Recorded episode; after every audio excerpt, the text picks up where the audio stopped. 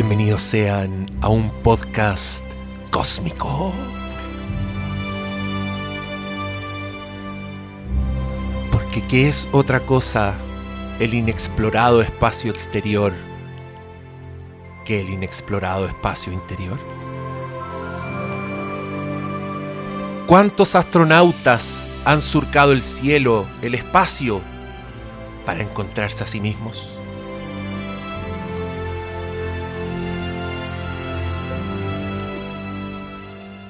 ¿Cómo que dos nomás? Armstrong para ir a dejar la, la pulserita y este otro. ¿Y el McConaughey? No, pues ese no era ni astronauta, era piloto. ¿Y, el, y la Jodie Foster? Pues esa no salió del planeta. Y la, y la Sandra Bullock. ¿Y la Sandra Bullock? Esa venía de vuelta. ¿Y el, y el Solari? El, claro, y Oh, el, el, el Moon. El Moon Y el tampoco, Moon- si el Moon tampoco salió, si lo tenían estacionado. Y el, Jodie Foster no salió del planeta. No, pues. Habían 17 horas de grabación, compadre. Que ocultó el gobierno. Recuerda esa película. Lo único importante pruebas. que Rick Hunter fue a buscar al, O sea, Scott Bernard salió a buscar al almirante Hunter a las estrellas. A las estrellas. Yo sé que estos cabros tienen reparos con lo que yo acabo de decir, pero las historias se tratan de eso, independiente del Siempre. giro, independiente que te hayan querido meter el dedo en la boca, y ciertos espectadores hayan abierto la boca y se hayan dejado meter ese dedo, porque esos películas se tratan de eso. Se tratan de buenos No, que no hay- viajan no hay discusión. para reencontrarse. Sí, claro. Y creo que eso es lo que hace nuestro querido Tyler Durden. Doble de acción. También lo hace el Loco Max, que viaja. Para encontrarse a sí mismo. Sí, claro, porque, porque el espacio exterior es el espacio no explorado. Max no viaja. La tierra de Max nadie. Patea traseros. Hace rato que no, no salía esa película a colación, así que. Yo, yo creo, yo de verdad tendría que revisar todos los episodios, pero es difícil. Puede, puede que. no. Hay constante. Estoy hablando con la boca llena, pero no, hablen ustedes, no, ya, hablen ustedes, preséntense. Eh, Doctor Malo, ¿cómo estáis? Muy bien. Aquí ansioso.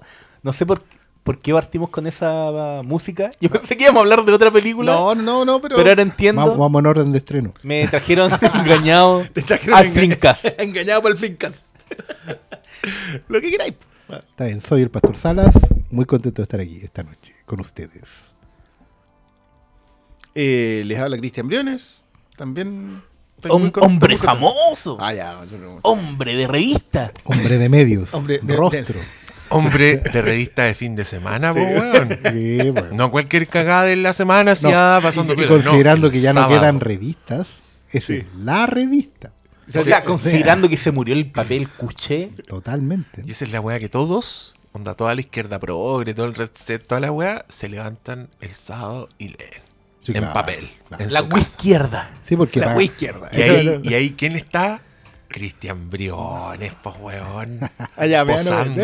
Posando con una torre de Blu-ray. Yo creo que la gente espera esto porque la gente te le- leyó tu, tu perfil, te escribió, retuiteaban. Era, era bacán el cariño, se Sí, sentía. ¿Te eso sentiste- fue te muy bonito. Eso, sí. sí. ¿Te encontraste a ti mismo en este espacio exterior de fama? No. No. Es, es muy ama- eh, amarga la fama.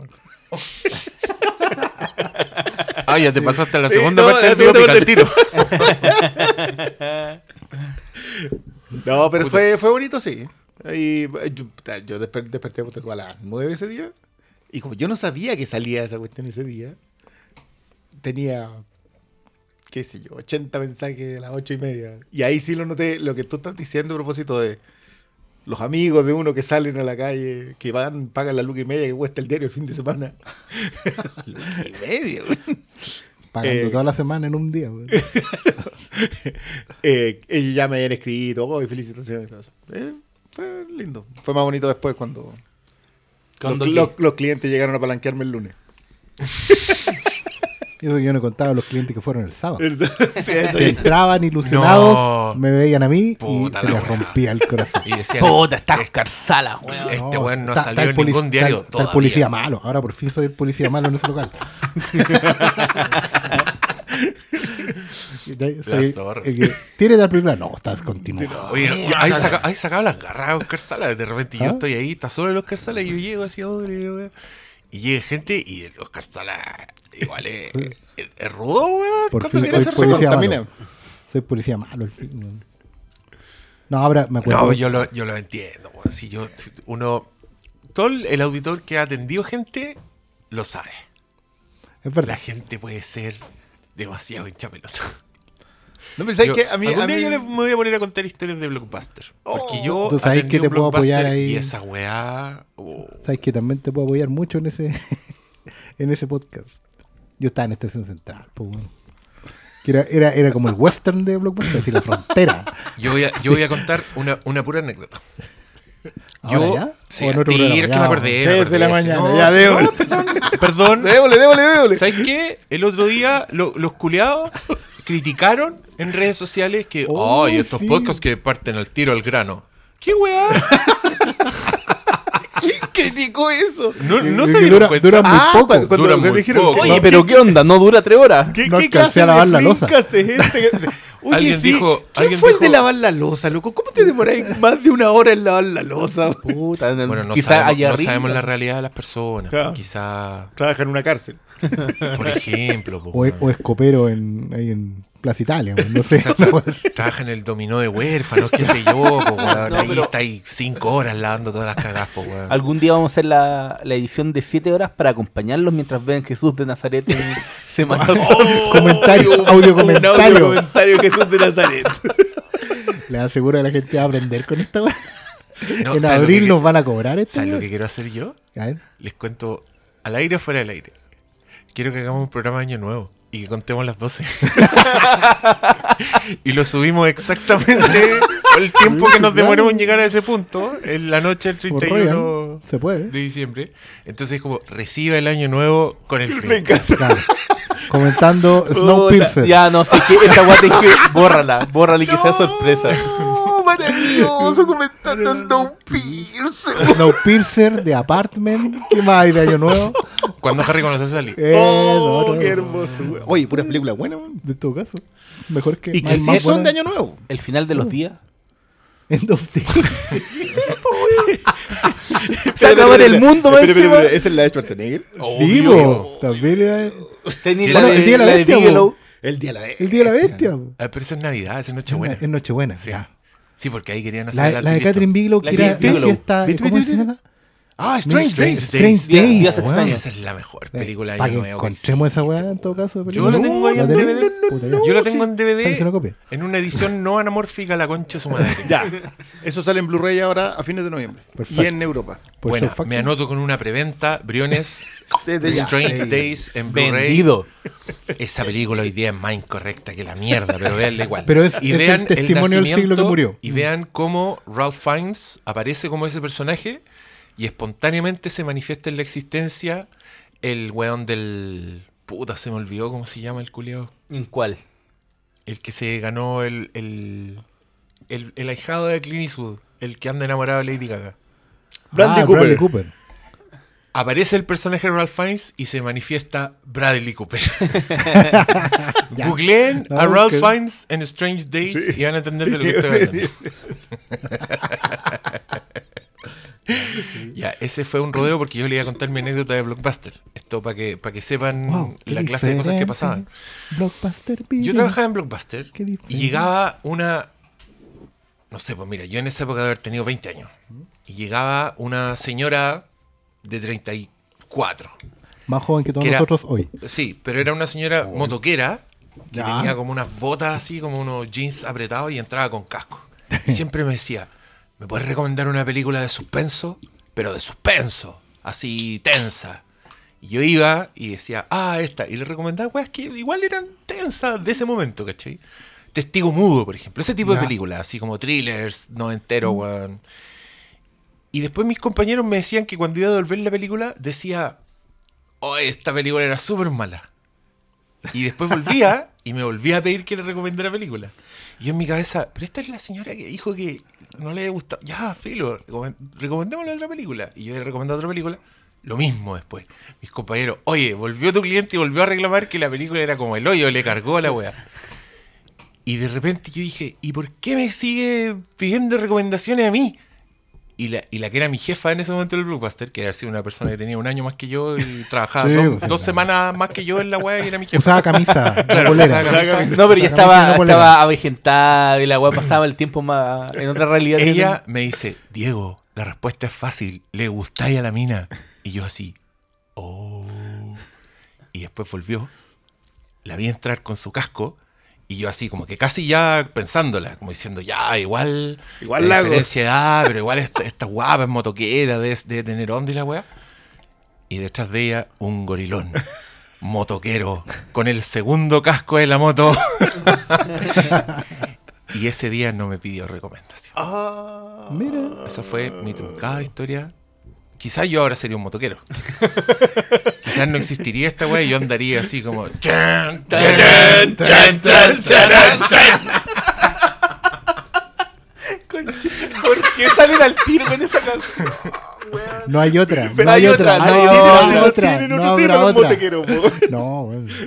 no hay otra. Oye, eh, bueno, vamos a Oye, hablar y- de. ¿Y, y escuchar el Flimcast? No, yo creo que debe haber fallecido. ese tipo.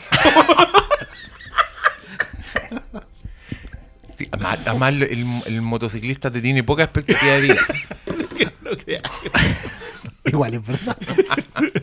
Onda, pasaste los 27 y moriste a los 80, pero. Claro. No hay términos Sí, medios. no hay términos medios. no hay términos medios. Bueno, pues sí. Encontraba como el pico mis recomendaciones. Que va a escuchar esta weá.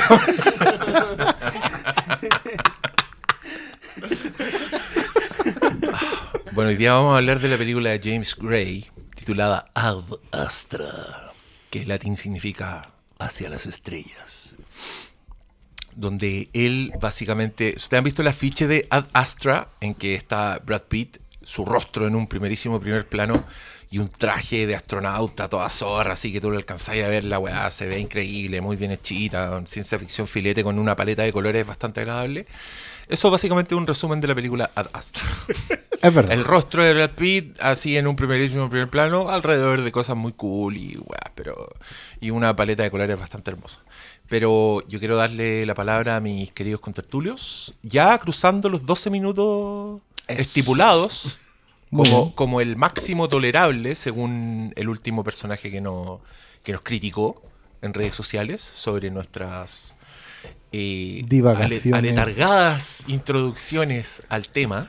Pero que, debo decir que él después contestó otro tweet diciendo, ah, escuché cuando hablaron de mí. Así que, por mucho que no le gustó la weá, igual sigo escuchando. Está bien. Eso quiero decirle nomás a ti. Y si ahora estás escuchando, deberías avergonzarte de cómo eres con las personas. Sí, al que final. te ofrecen cosas con cariño, desinteresadamente, y tú ahí llegáis con que la weá es larga, con que hay chiste interno. Ah, Bueno, pero para. gente que pretende No, ser planeta. No, pero si le molesta que uno se alargue, vamos a empezar a hablar de cómo se hace una cazuela. Sí, ¿sabes Vamos, qué? me vamos a interesa. filibustear. Me interesa. realidad ya. Yo no he podido acceder a la receta de la cazuela desde que falleció mi abuela, que todas las mañanas de domingo se levantaba a las ocho y media para caminar hasta la carnicería de Don Tato, De que era, Don que era de esas Tato. carnicerías que tenían flecos en la puerta, Por supuesto. esos flecos de, como de goma muy gruesa y Como de color, toda carnicería que se respete. po. por supuesto, y el, cuyo piso estaba apenas manchado con sangre que había sido barrida unos 30 minutos antes, porque Porque hay que Sabemos que los novillos llegaban por la puerta. y Don Tato le guardaba la mejor carne para cazuela. ¿Cuál es la mejor carne para cazuela, doctor Malu? Depende del gusto personal. po. ¿Viste? ¿Con huesito o sin huesito? Con hueso ni No, con hueso, sí. Pero hay gente que no le gusta, entonces tiene que ir el- por el No, tapapecho. Si no le llega osobuco, no. Sí. po. Y que el osobuco también lo puede usar para darle Vale. sabor y que la gente mañosa no lo sepa. Digámosle a Pero la igual gente, le ponen el, el osobuco es el que tiene el huesito con un agujerito. Que- y que tú le pegas ahí la chupada a la médula ahí. Hay más inteligente, Con weón. pancito. ¿Vos weón. cacháis que la ¿Sabes qué? ciencia Yo no dice- cachaba, yo no podía cachar lo que era médula, porque era muy chico y todo lo demás, hasta que vi Érase una vez el hombre, así para divagar más lejos. Y el, ca- el capítulo 1 Érase una vez el hombre muestran en la prehistoria cómo los locos aprendieron así, a un, a un, a un australopiteco, digamos, se le rompe un hueso Y cacha que al medio tenía grasita. Y le pasa el dedo y se lo come. Y ahí yo entendí, mira, si se alimentan. Que lo dejan. y, pero la parte que más me gusta, para divagar aún más, es que era cuando estaban, habían cazado un, un mamut grande, lo tenían fileteado, como en un montón de hojitas. Y de repente llega otra tribu y empiezan a pelear y alguien tira una piedra. Y la piedra pasa por encima de los otros y choca con una roca, salta una chispa y se quema la carne. Y dices, no, no, se arruinó la... Bueno, en, en prehistórico. Se arruinó la carne y llega el maestro, el viejito. Agarra la carne, la prueba. Uy, pero esta es muy sabrosa para mis dientes. Y ahí aprendieron a cocinar. Excepto, excepto el más grandote que seguía prefiriendo comer. No, por ese supuesto, crudo. crudo, el- no, ese y- no, el, el- no, el gigante. me, no. me acuerdo de, esa, de ese- Pero, pero el, maestro decía, mira, qué rica carne para mis sabrosos y viejos dientes. Igual ese buco queda mejor con poroto. Es verdad. Ya, ya pasaron tres minutos para el tipo que. Oye, me perdieron. Me encanta esta weá, son como obstáculos que nosotros le ponemos a los auditores. Como, quería, quería, quería escuchar hablar de Astra, weón. ¿Ah? ¿Ah? Ya. ¿Y Vamos para a qué hablar. alegan? Pues dan cuerda Vamos, para apoyar. vamos a hablar de la médula.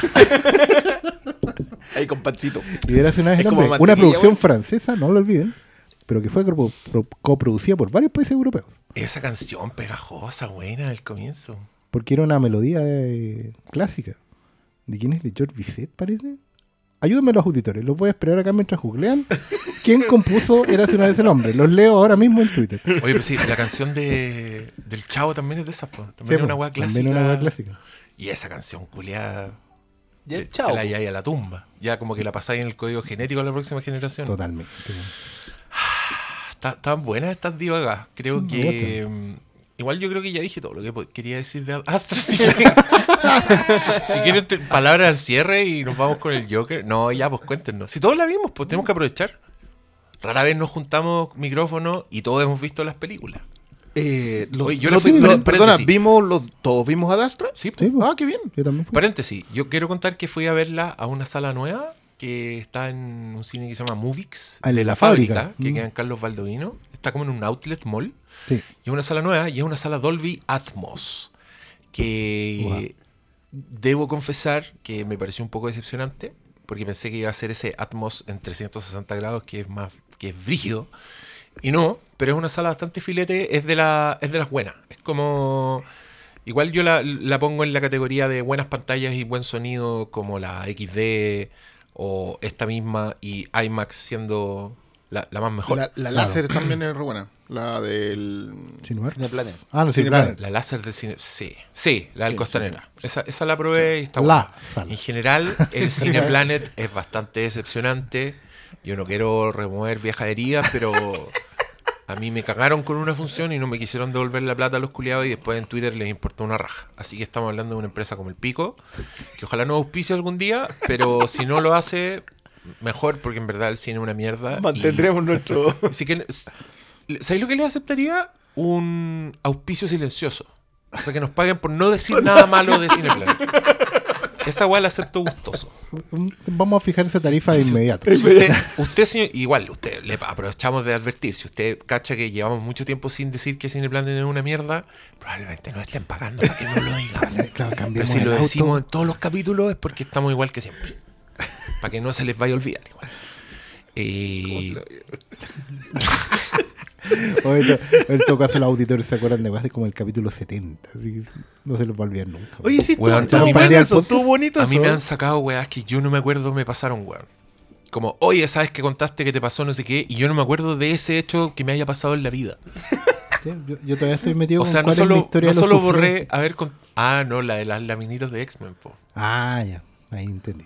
No, pero a mí alguien me contó una anécdota, me dijo la anécdota del jamón, ¿qué te pasó? Y yo honestamente no me acuerdo, no sé de qué está hablando. Y nos puedes contar, sí, porque La fue del el día... viejito del que entró, que mal lo que con el jamón y al final no se Eso, lo oyó. de eso, no sé de qué está Ah, hablando. no, No, me yo acuerdo yo de haber vivido algo así. Yo me acuerdo que contaste algo de eso, pero no, así como para recordar el capítulo. La, la otra vez alguien también decía, oye, ¿en qué capítulo pasó eso? No, Amigo, eso No, me acuerdo mire, lo que amigo, pasó en el último capítulo. Se lo explicamos. Esto no, no está inventariado. El, el podcast. No hay índice de contenido. eh, la weá está ahí nomás. Por eso se ha retrasado tanto el capítulo clip show que quiero hacer con los mejores momentos, porque en verdad tengo que escucharlos todos de nuevo. No, hay que, Y- hay que contratar estudiantes en práctica. ¿no? Sí. O automatizar la weá, como que se transcriba sola, ponte Sí, Tener así como una base de datos, de poner un índice, índice por palabra. Claro. Como cada vez que se dijo mameluco, por ejemplo. y te aparecen ahí los capítulos con el minutaje. Claro. Puta, increíble. Ya, Es eh, que ese debería ser como nuestro Netflix. Una weá a nivel superior, Claro, un algoritmo algoritmo, claro. po, weón. buscando lo- lo- los fragmentos. Claro, Que hay- claro. es que es verdad que hay, hay fragmentos muy buenos. Sí. No, y de repente si alguien quiere lenguaje, puede poner skip chuchada. 40 minutos. Le quedan los podcasts de Lo voy a escuchar 10. como el final del podcast de la Liga de la Justicia. Es el- Estuvo bonito eso cuando para el Día Internacional del Podcast preguntaste los momentos en que la gente más recordaba. Sí, y yo aquí quiero decirle a la gente, porque a mí me han mandado mucho ese meme, que a mí me da risa, que es un, un joven que está sentado al lado de una publicidad, donde hay unas niñas riéndose, y él se está riendo como si estuviera hablando con ella, y dice, así es como se siente escuchar podcast. podcast. sí. Y me lo han mandado mucho y a mí me da risa y lo entiendo. Pero quiero decirle a, a todos los auditores que ese mismo niño que se está riendo en ese meme también está acá. Está acá con nosotros. Porque esto yo lo he repetido mucho. Cuando uno hace un podcast, en verdad no está hablando entre amigos. Uno le está hablando a un auditor. ¿En Y nosotros serio? Tenemos muy presente ese auditor, entonces por eso explicamos las tallas, por eso explicamos la información. Nos estamos acordando permanentemente de ustedes, así que también es a la inversa ese meme. El- El niño sí está aquí con nosotros riéndonos. Y por eso yo adelanté a estos hueones en esa parte de la Liga de la Justicia. Porque empezaron a hablar entre ellos. y se les olvidó el niñito que sonreía. Entonces, no, se, no, no, no piensan que se perdieron algo. Porque en verdad estaban hablando entre ellos. Pero donde no hablan entre ellos es en la zona fantasma. Un podcast que yo les recomiendo, que es un spin-off de este, está en este mismo feed. Así que solo tiene que retroceder un par de tracks, porque se mandaron uno sobre Joker, que es bastante contingente con Fue- el fue muy último didáctico, estreno. muy. No, sí, estuvo bueno, se las mandaron. Bueno. Yo lavé la losa ahí en. Volviendo a Astra. ¿Volvemos Porque a si no, a este paso no vamos a hablar nada de esa película. Sí, no, ya vuelvan, vuelvan a Ad Astra. Si esto lo voy a subir solo como el capítulo de Ad Astra. Así que pedimos disculpas a todos los que vinieron. Oye, por fin, por fin quiero saber. Quiero profundizar en esta gran película. Ya, Briones. Ya, A ti te gustó mucho. A mí me gustó bastante. No, no sé si. Es que, es que este año está complicado para que a uno le guste mucho algo. Como que. De partida, todas las películas han sido divisivas. Esta, esta, esta- ¿Para esta quién? ¿Para ti? No, no, no, en general. No, para mí. Es que eso es lo que importa. ¿Qué importa el resto, Es que, Cristian es que mira, me ha pasado con, con algunas cosas este año que a mí me han gustado mucho, pero sabi- a sabiendas de que no está tan buena. Y hay otras cosas que me han gustado menos, pero sé que están muy buenas. ¿Cachai? O sea, no es... Hay, hay ejemplos más chicos en que, en que se da... Rocketman, por ejemplo, me gustó caleta. La vi en el cine y la pasé muy bien.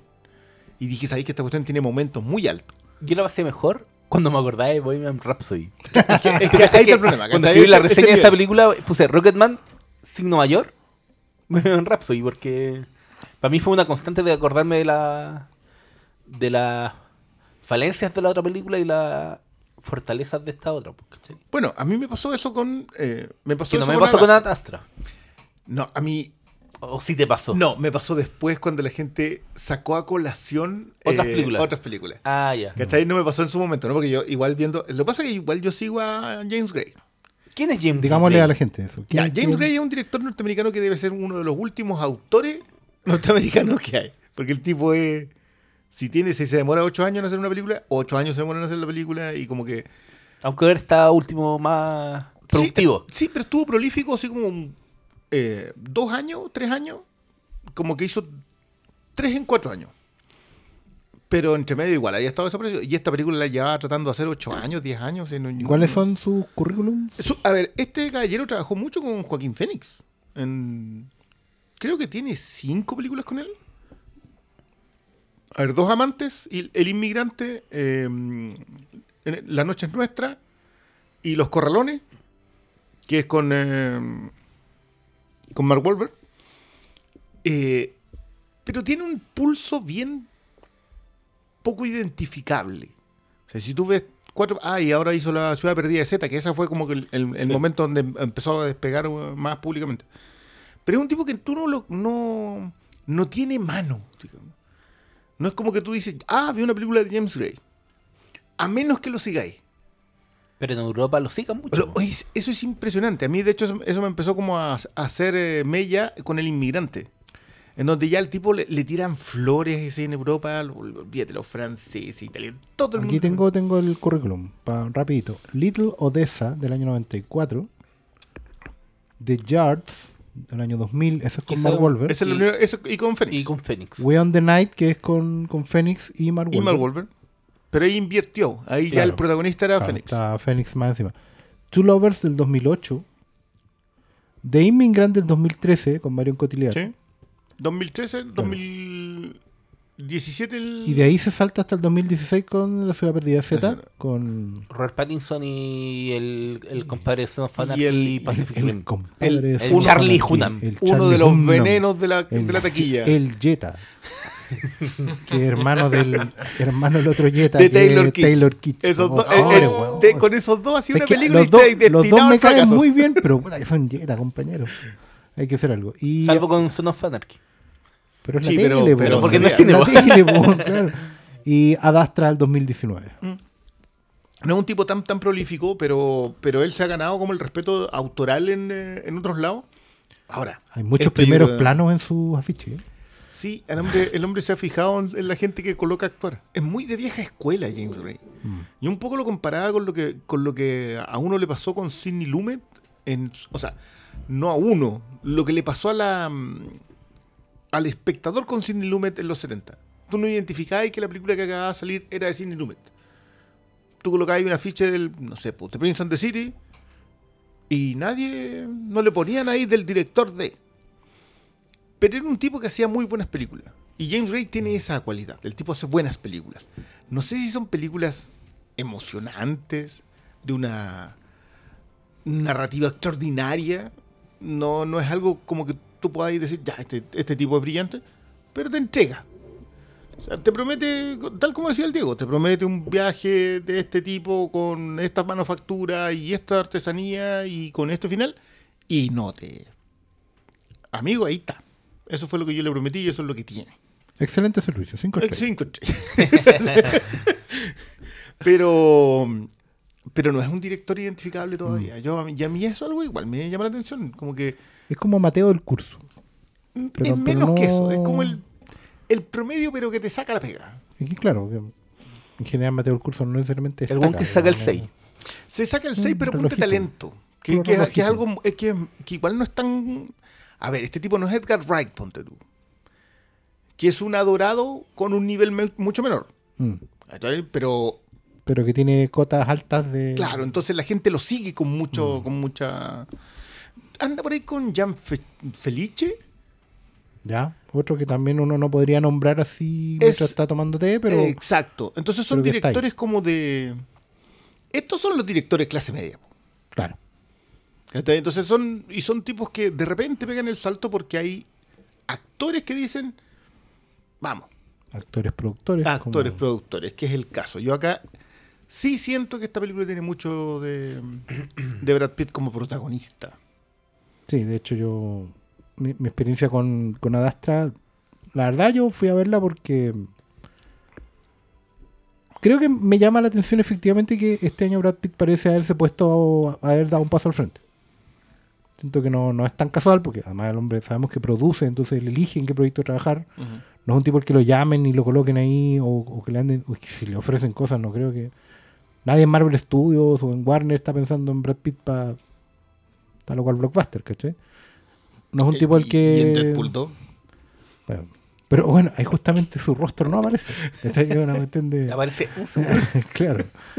Pero mm, eh, yo, bueno, esto no tiene que ver con la película, pero yo no pude sustraerme en la experiencia de...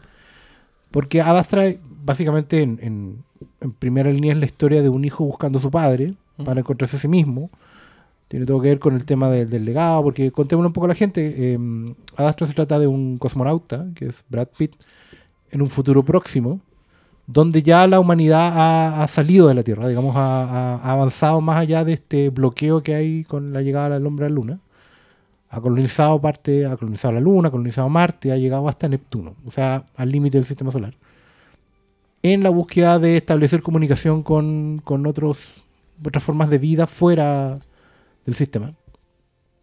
Pero es un futuro bien reconocible, o sea, los astronautas siguen pareciendo astronautas de hoy, la lógica del, del- del viaje espacial sigue siendo la misma, con cohetes auxiliares, etcétera, etcétera. No, Hay un tono con cierto corpor- corporativismo Sí, que, que que- es como que lo que expande ya. Uno de los cohetes para salir de la Tierra a la Luna es Virgin, ¿cachai? Sí, sí, claro, es como una expansión de lo que está pasando ahora. básicamente Pero parte- sigue siendo sí. la misma base. es una proyección del, del presente hacia un futuro cercano donde evidentemente ya casi nadie te puede discutir que agencias gubernamentales espaciales no van a llegar más allá de donde han llegado, porque evidentemente los fondos... A mí siempre me, me, dan risa los, los pro conspiranoia de la llegada del hombre a la luna, que dicen que si llegamos a la luna, ¿por qué no estamos en Marte ya y tenemos autos voladores, clac, clac, clac? Eh, bueno, no hay porque evidentemente para pagar un viajecito de esos hay que sacar plata de los contribuyentes. Hay que recortar a planes de salud mental, hay que recortar a subsidios de vivienda, etcétera, etcétera. Y evidentemente el viaje espacial se va a dar cuando se metan privados. ¿Qué es lo que está pasando ahora y es lo que va a pasar mañana? Porque no, no hay otros que puedan invertir ese nivel de dinero. Amazon, Virgin, etcétera, etcétera. Va a ser esa gente la que va a llevar a... Bueno, y eso ha llevado a que evidentemente haya una realidad donde muchas naciones privadas, por así decirlo, están fuera de la Tierra, han colonizado la Luna, hay subways en la Luna, hay Dunkin' Donuts, pero también hay piratas, hay problemas de tierras de nadie, hay... La idea de la película un poco es en un contexto de recuperar la nueva frontera, el western por un lado y la exploración marítima por otro lado, de nuevos mundos. Contar esta historia de un tipo que es heredero de un héroe espacial, que es el hijo de un héroe espacial, que está perdido y que a él le encomiendan básicamente la tarea de ir a buscarlo. Y en ese ir a buscarlo tiene que reencontrarse con su propia historia, con sus propias expectativas y con lo que a él le ha significado no haber vivido con su padre todos estos años. Eso, a grosso modo, es lo que cuenta la película. Yo me pareció que, aparte de advertir que hay que llevar un bidón de café, insistir en eso, porque la película es, es expositiva, contemplativa a cagar, digamos, no tiene. No, nunca te ofreció otra cosa. Nunca los prometió tampoco, pero es justo advertirlo. O sea, dura dos horas que se sienten como cuatro, sí. Em, Dura dos horas nomás. Sí. Sí, Se, se- se sienten más. se sienten más y no dieron tantos trailers. Pero eh, yo no me puse a traer al contexto de que efectivamente Brad Pitt escoge este proyecto como una forma de em, autoconcientizarse y hacer un poco de penitencia en pantalla por su propia historia personal. eh, como, no como, como Brad Pitt, digamos, se sabe que Brad Pitt se separó hace un par de años por problemas de alcoholismo y ha dejado de ver a sus hijos, básicamente. Hijos que no están en una edad fácil, digamos, porque tiene hijos adolescentes. ¿cachai? Y siento que la película es un acto de contrición del tipo muy evidente, muy transparente, porque hay diálogos que son súper honestos. No, no están ahí para picar la cebolla. eh, le ayuda mucho la voz en off a la película en ese sentido, aunque también da sueño. Pero lo necesita. Es muy novelada en ese sentido. Es muy como la novela del último viaje de. De hecho, en ese sentido siento, quiero decir al tiro que se siente muy diferente a 2001 y a cualquier otra, como han dicho por ahí, de Malik o de cualquier película donde la cámara se queda quieta una hora en el mismo plano. Porque no se trata de eso en realidad. Tiene el ritmo de leer una novela. Una novela donde el, el- el- el devenir no es tan importante como la reflexión del personaje en ese viaje. Y bueno, tomar esa estructura es un- tiene un riesgo, pero creo que ese riesgo está súper bien compensado en la medida que el actor de verdad en esa pantalla está pasándolo de verdad como lo está pasando. O sea, está sintiendo de verdad lo que está sintiendo. Eh, y, creo que es hermoso que uno pueda hacer... em, hacer de la vida algo hermoso a través del arte. Yo siento que yo he leído a hartos actores que de repente dicen que se les complica de repente no tener películas para que sus hijos vean. Porque son para mayores, o porque no las encuentran buenas, o porque no les dicen nada, ¿cachai? Y yo me imagino que debe ser complicado llegar a la casa y, y no ser el personaje. O sea, ¿qué se debe sentir ser hijo de 12 monos, ¿cachai? O de, de Tyler Durden. Sí, esa, esa puede ser más ¿Cachai? complicada. O que, imagínense lo que debe ser haber sido hijo de Jack Nicholson, ¿cachai? O de gente que no sé si dejaba el papel en la casa, ¿cachai? O sea, y, verlo ahí como hablando de lo que fue, de lo que no es, de lo que esperaba y ser y no resultó. Sobre todo los diálogos cuando el, el hijo entiende al padre porque está en lo mismo. y que las confesiones o las respuestas no vengan del otro, sino que vengan de ti. Eh, eso es difícil de conseguir. Me gustan mucho esos, esos momentos cuando Brad Pitt entiende a su padre no por hablar con su padre, sino que porque básicamente se da cuenta que está recorriendo el mismo camino hace rato. Yo, tengo, El- tengo ciertos matices con ese reencuentro. Eh, no sé si en realidad esta, esta, esta película tenga, sea spoileable de alguna manera, porque no, no es un viaje que tú no, sepas que se vaya a No hacer. hay un misterio por resolver. No, no, no, no. No, y en ningún momento tiene como secuencia que tú digas, ah, esto me lo pueden destripar. No. Pero, pero hay una cuestión que tú mencionas dos aspectos. Uno, el, el reencuentro con el padre y la búsqueda del padre. Yo estoy completamente de acuerdo con que esta película no tiene tanto de 2001, excepto en ciertos aspectos formales, como cómo mostrar la luna. Yo creo que tiene que, ver con, tiene que ver con 2001 en la proyección que hace del presente. Sí, 2001 Yo también era, eso, o sea- era Panam. Sí, po. ¿O era Sí, American era- Airlines Era, la- Panam, no, sí era Panam, era era, Panam, era ya. como la línea la que tomaban en La que tomaban para ir a la luna, ¿cachai? sí. Eh, eso por un lado. Y, y que, y que acá obviamente lo expande hoy día. Qué bacán ese momento cuando le cobran la almohada, weón. Sí. Quiero que una almohada en así, 125 dólares. y, la devaluada de la moneda. Pero, y por el otro lado, a mí sí me agrada esta conversación sobre mm, Apocalypse Now. Sí. Sobre Heart of Darkness. Tiene- sí, tiene que eso. creo que tiene harto de Heart of Darkness. En el sentido de que la mm, esa búsqueda de, de este personaje siempre se te termina cayendo. O sea, cuando te encuentras con este personaje suele ser una persona. Mm. Pero yo sí... Más que el icono, po. Más que el icono, claro. Y obviamente acá también esa conexión es más fuerte porque él conoció a la persona antes que al icono. Mm. Muy íntimamente, porque es el hijo, derechamente. Sí, po. Tiene súper claro que. Pero sí me agrada mucho la idea de que el, el quiebre que tienen en las opiniones con el padre. Esta idea de salimos a buscar vida inteligente y que no exista o que no nos hayamos comunicado con vida inteligente, también te dice algo. Hay una profundidad científica ahí, la idea de que si tú fallas en un experimento muchas veces, Eso no es un fracaso. no Mm. es un fracaso. Exacto. Pero también me gusta mucho la decisión que toma el padre al respecto. Porque le da perspectiva a todo lo que estaba pasando. Mm. O elige seguir o no. Y creo que esa, ese tipo de profundidades que a mí no me las da el, el diálogo en off. Yo siento que el diálogo en off tiene cierta redundancia, pero tiene más poesía. Y en la poesía eso se lee de otro lado.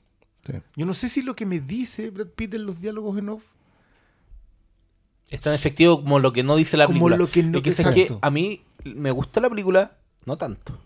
Y creo que va, no sé si va- se va a entender mucho la idea, pero creo que temáticamente cre- creo que Ad Astra es muy poderosa, pero no de la misma forma en términos narrativos.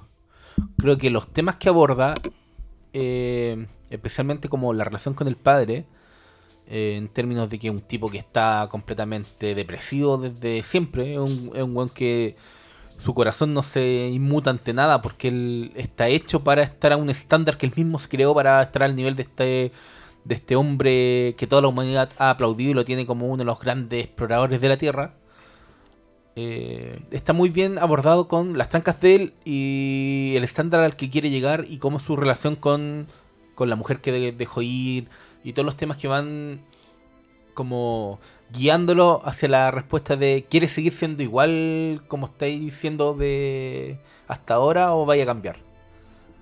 Pero cambiar no tampoco es tan fácil, ¿cachai? Como que temáticamente yo creo que la película resuelve muy bien y también está relacionado con el final, que creo que al tema que llegan con ¿existe vida extraterrestre o no? También va muy pegado con lo que quieren plantear sobre el personaje. Ese foco sobre el Sí, sobre es que- Brad es Pitt que está muy bien. Tiene, tiene tres pero niveles. Los elementos bueno. así como de cómo está contada la historia, Lo el formal. tema- el- lo formal como que a mí no me enganchó mucho. El- a mí creo que se excede mucho con la narración, creo que explica más de lo que debería explicar. Mm. A mí no me gusta que me expliquen tanto las películas, prefiero que dejen los temas Cuéntala. cuéntala, no me la no me la relatí al pie de la letra, ¿cachai? Sí, es que, ¿sabes lo que pasa? Que esos tres niveles en los que crece, yo creo que el desenlace acá de la, de la película de estos desenlaces que te obligan a revisar lo que viste. Porque obviamente es el viaje de la humanidad también. O sea, lo, lo que más. El, creo que es lo que más hace hincapié al nivel de que no funcione como subtexto. Es, es- queda en la formalidad Sí. y por lo mismo, en el que habla la formalidad, es donde pifia. Y es donde más le cuesta conectar a la gente. Yo lo que más he leído con esta película es, la vi, pero no conecté, no me emocionó. Hay una... Hay una necesidad de que este tipo de películas te hagan una conexión emocional y esta... Y, y Es lo que que, hace creo que la Grey se aleja. Es sí, que pero se creo- aleja de eso. No, hace una conexión emocional, pero en términos fríos, porque porque que- la respuesta a la que llega no es exterior. No, porque es No, racional. interior. Porque, porque la respuesta es racional. Mm. Sí, ese- ese- Pero no, ese- no, no deja de ser emocional. Es que es un quiebre que, que va a llegar, que, que Es que hace que no sea como. Por eso te hablo yo de, de los tres niveles. Los tres niveles está la historia de la humanidad, la historia de Brad Pitt, eh, y esta otra, que, que es el problema, que es mi problema con la narración en off, que es la idea de- emotiva de esa conexión. Porque la, la historia de Pitt con el papá puede ser perfectamente racional, que lo es.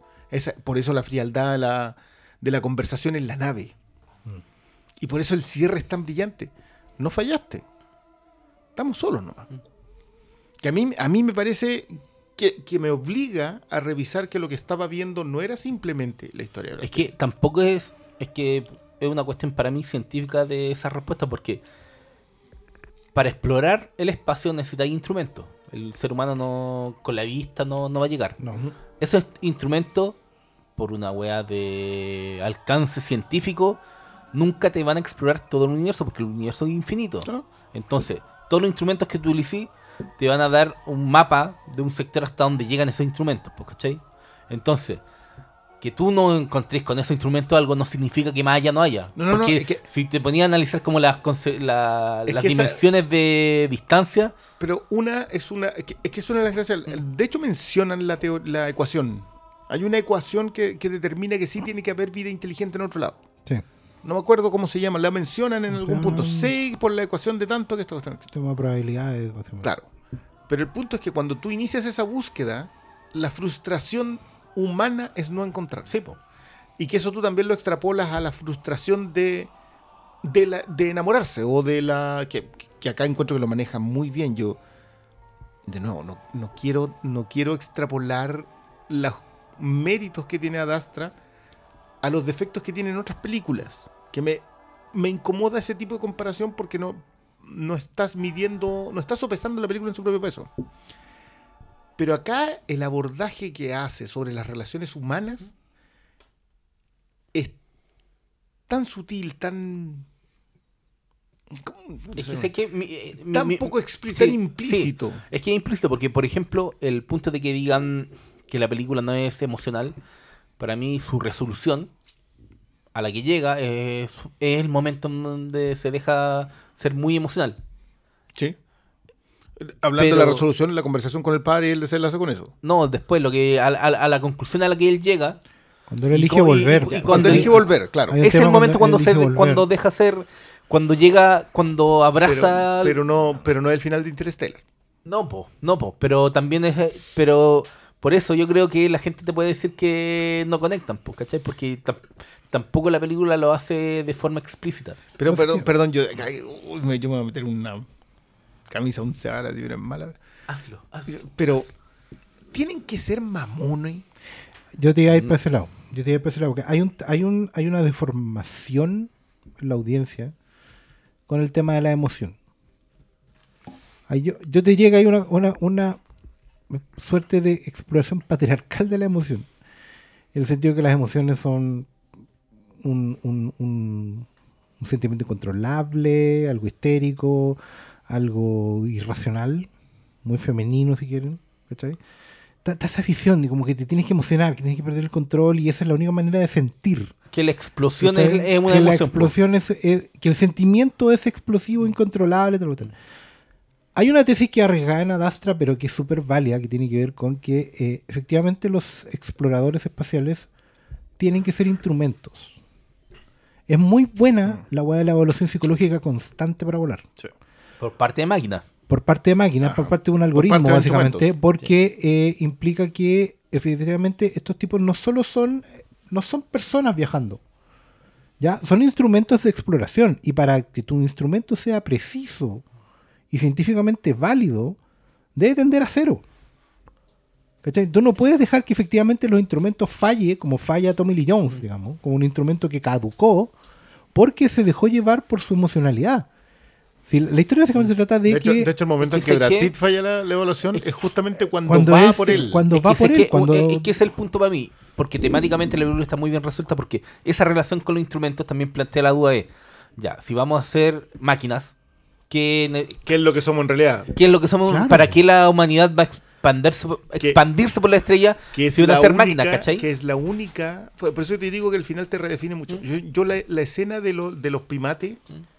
No, hay cómo. ¿Cachai? No hay cómo. Tú, tú le das le das una y otra vuelta. aparte el guiño de los cuerpos fantásticos. O sea, entendés que. No, no. Eh, en- entiendes que hay un, un- un arquetipo de narrativa en donde cada. Cada paso de la ruta tiene que tener un problema. Como que Sí, así pero, la voy a no, entender. pero más allá de eso, ¿por qué los primates? Si había tantas otras opciones de peligro. Bueno, es lo, es lo que se lleva al espacio para experimentar. digamos. Era un guiño. a Pero la- lleváis un mono, no lleváis esa cuestión. Pues esos son. Bueno, aparte del guiño Bueno, de los cuatro fantásticos, me parece un son primates, guiño, debo decirle. No son Oye, simios. pero Briones, ¿tú no encontráis que el, el primate en el fondo es como un reflejo Claro que del, del eso- animal aislado que es el hombre que viene después? Exacto. Que, que, o Claro, sea, es por eso te digo, siento que el final me redefine secuencias. Porque tú depredamos solamente.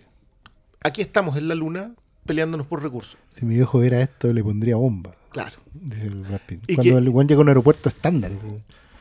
Este, pues, pues, dice, claro, que es cuando Mm. llega al aeropuerto, mira lo que hicimos, pusimos McDonald's, Duty Subway y todo, duty free, ¿cachai? ¿Se En la luna. se fijaron que afuera había de este cowboy que vende. No sé si costillares en Estados Unidos. Había una estatuita así como el, como el gordito de la dona en Los Simpsons. Todas esas cosas eh, las menciona y para mí toman el peso, porque yo en realidad, soy- cuando tú llegas a la escena del primate, tú decís, pero por- ¿para qué?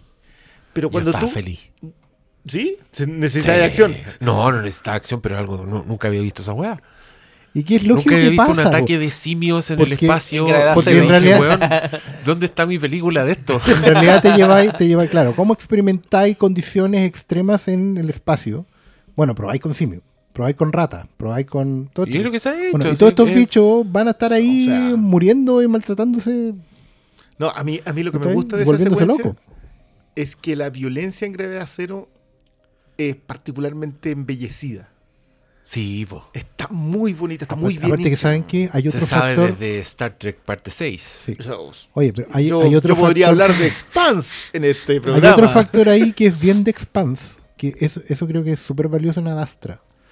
The Expanse es una serie de ciencia ficción que hoy día debe ser la mejor serie de ciencia ficción que está en exhibición. Así es.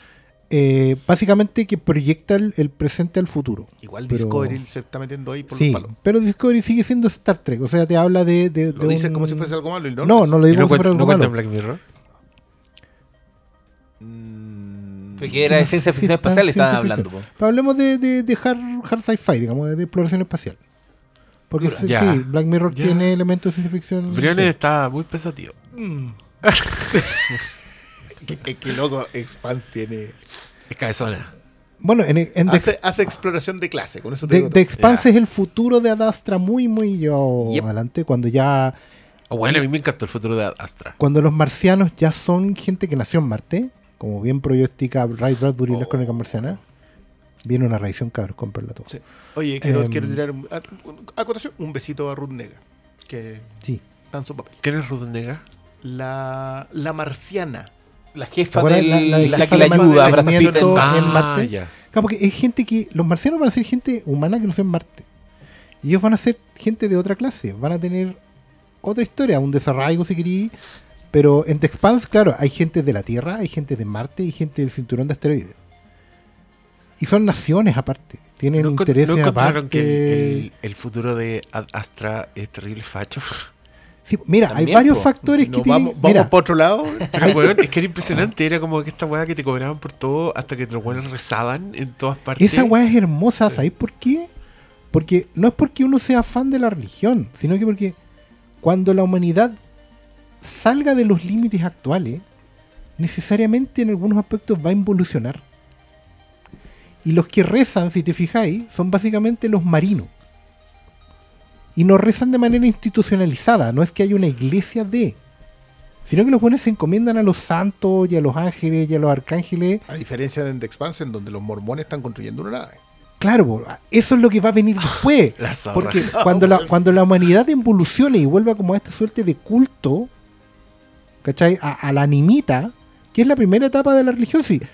Uno no parte creyendo en Dios, uno parte creyendo en animitas. Y gente cercana a ti, ¿cachai? La espiritualidad parte con tus muertos.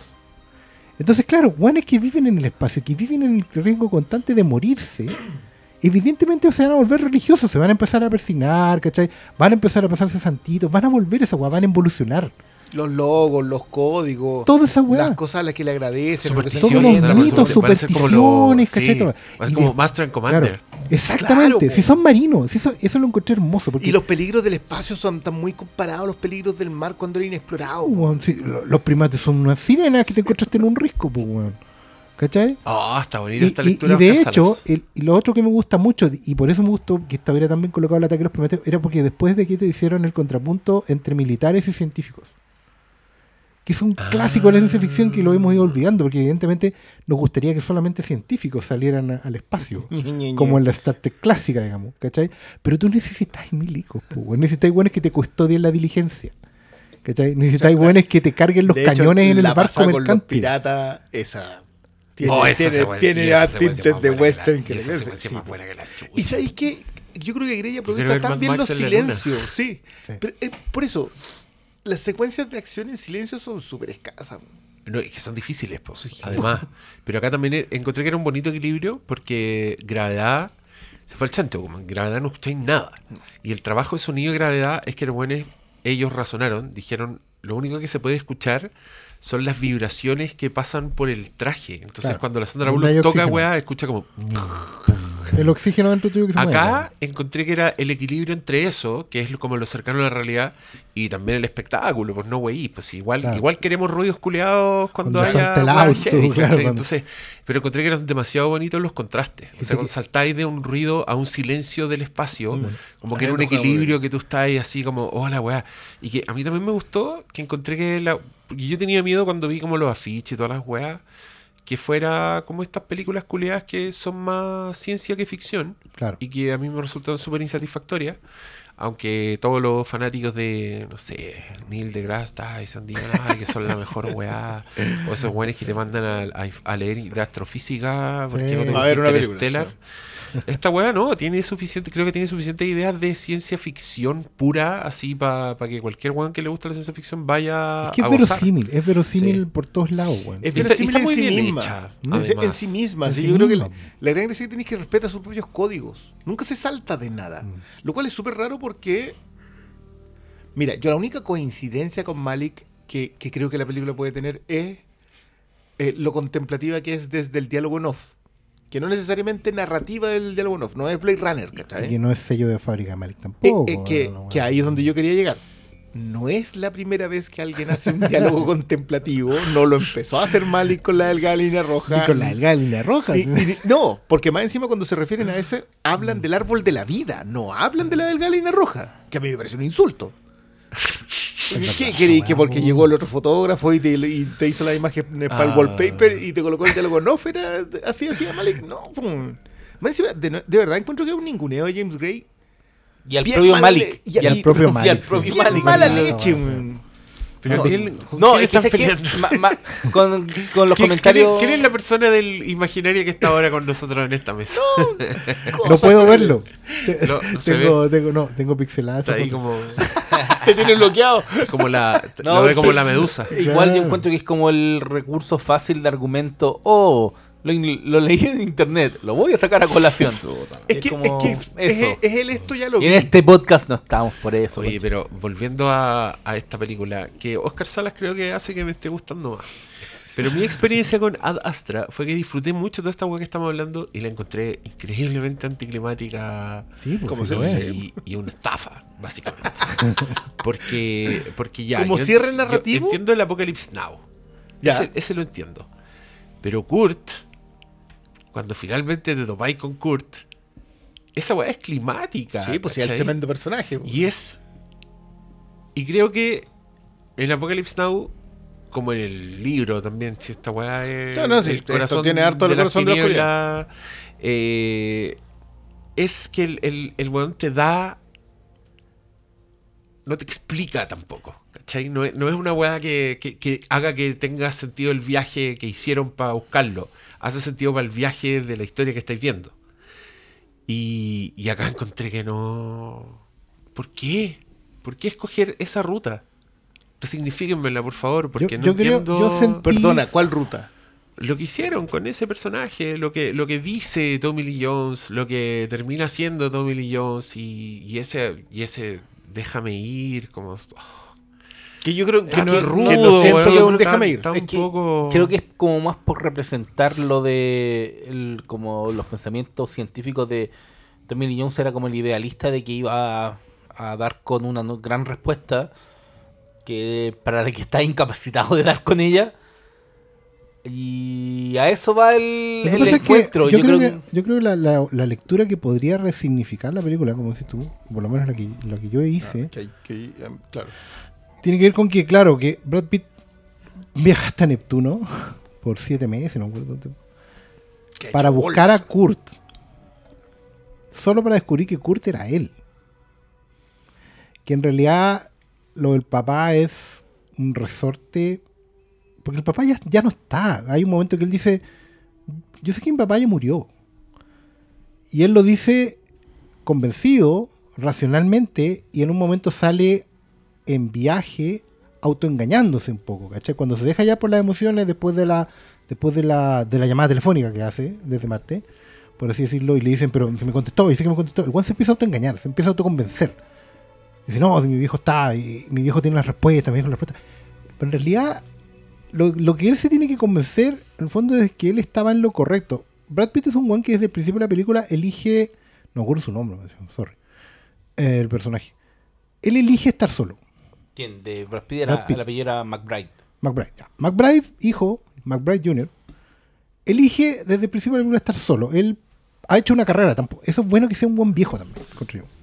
No, no un buen así como en los 30, en el pic de su carrera. No, es un buen que ya hizo su vida.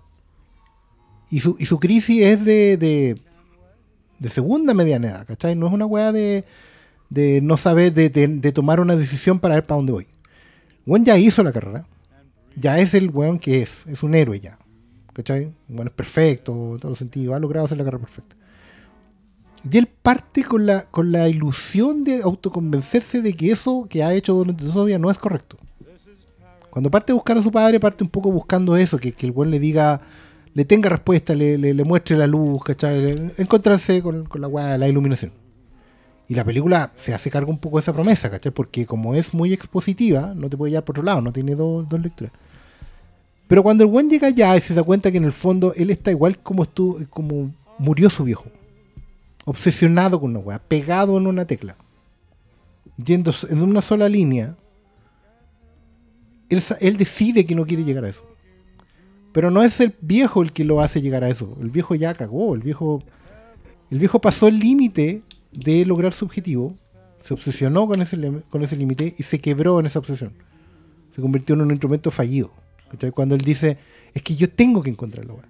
Cuando Juan está forzando la hipótesis científica.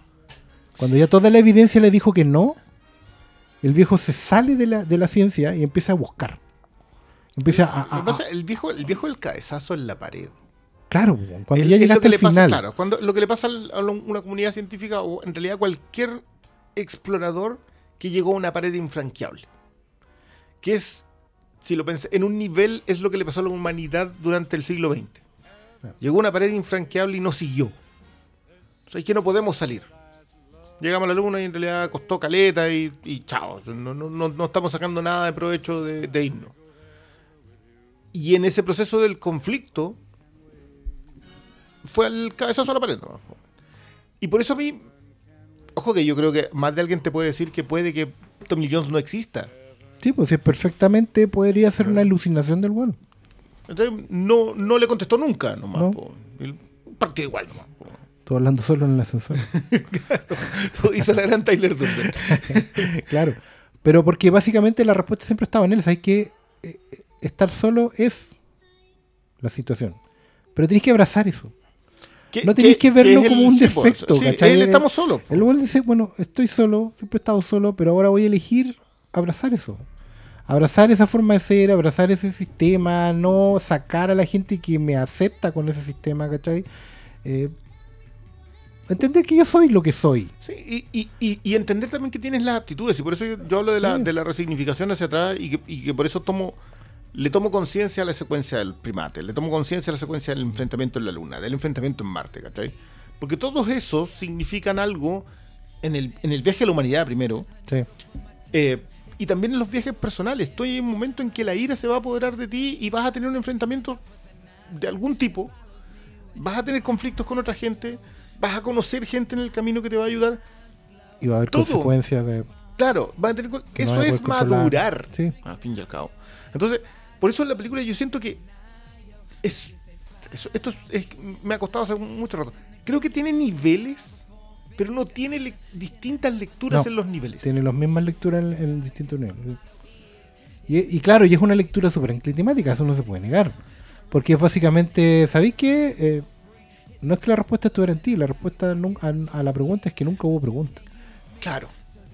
¿Cachai? Básicamente Es estábamos nomás. ¿no? La flor de los siete O sea, yo colores creo que más que eso en realidad eh, la respuesta que estáis buscando era, era diferente a lo que estáis buscando. ¿no? Era no. ¿Cuál es la respuesta? ¿Existe? Ah, no, no existe. Es Es que como- yo creo que más la respuesta va, ¿estamos solo en un universo? Puta, ¿cómo estáis solo en un universo si tenía 4 mil millones de humanos también? Sí. Es Pero, sa- pero sabiendo lado. eso, pero sabiendo eso, él elige estar solo y está bien. Y por eso, pero eso, es verdad, es súper anticlimático la weá.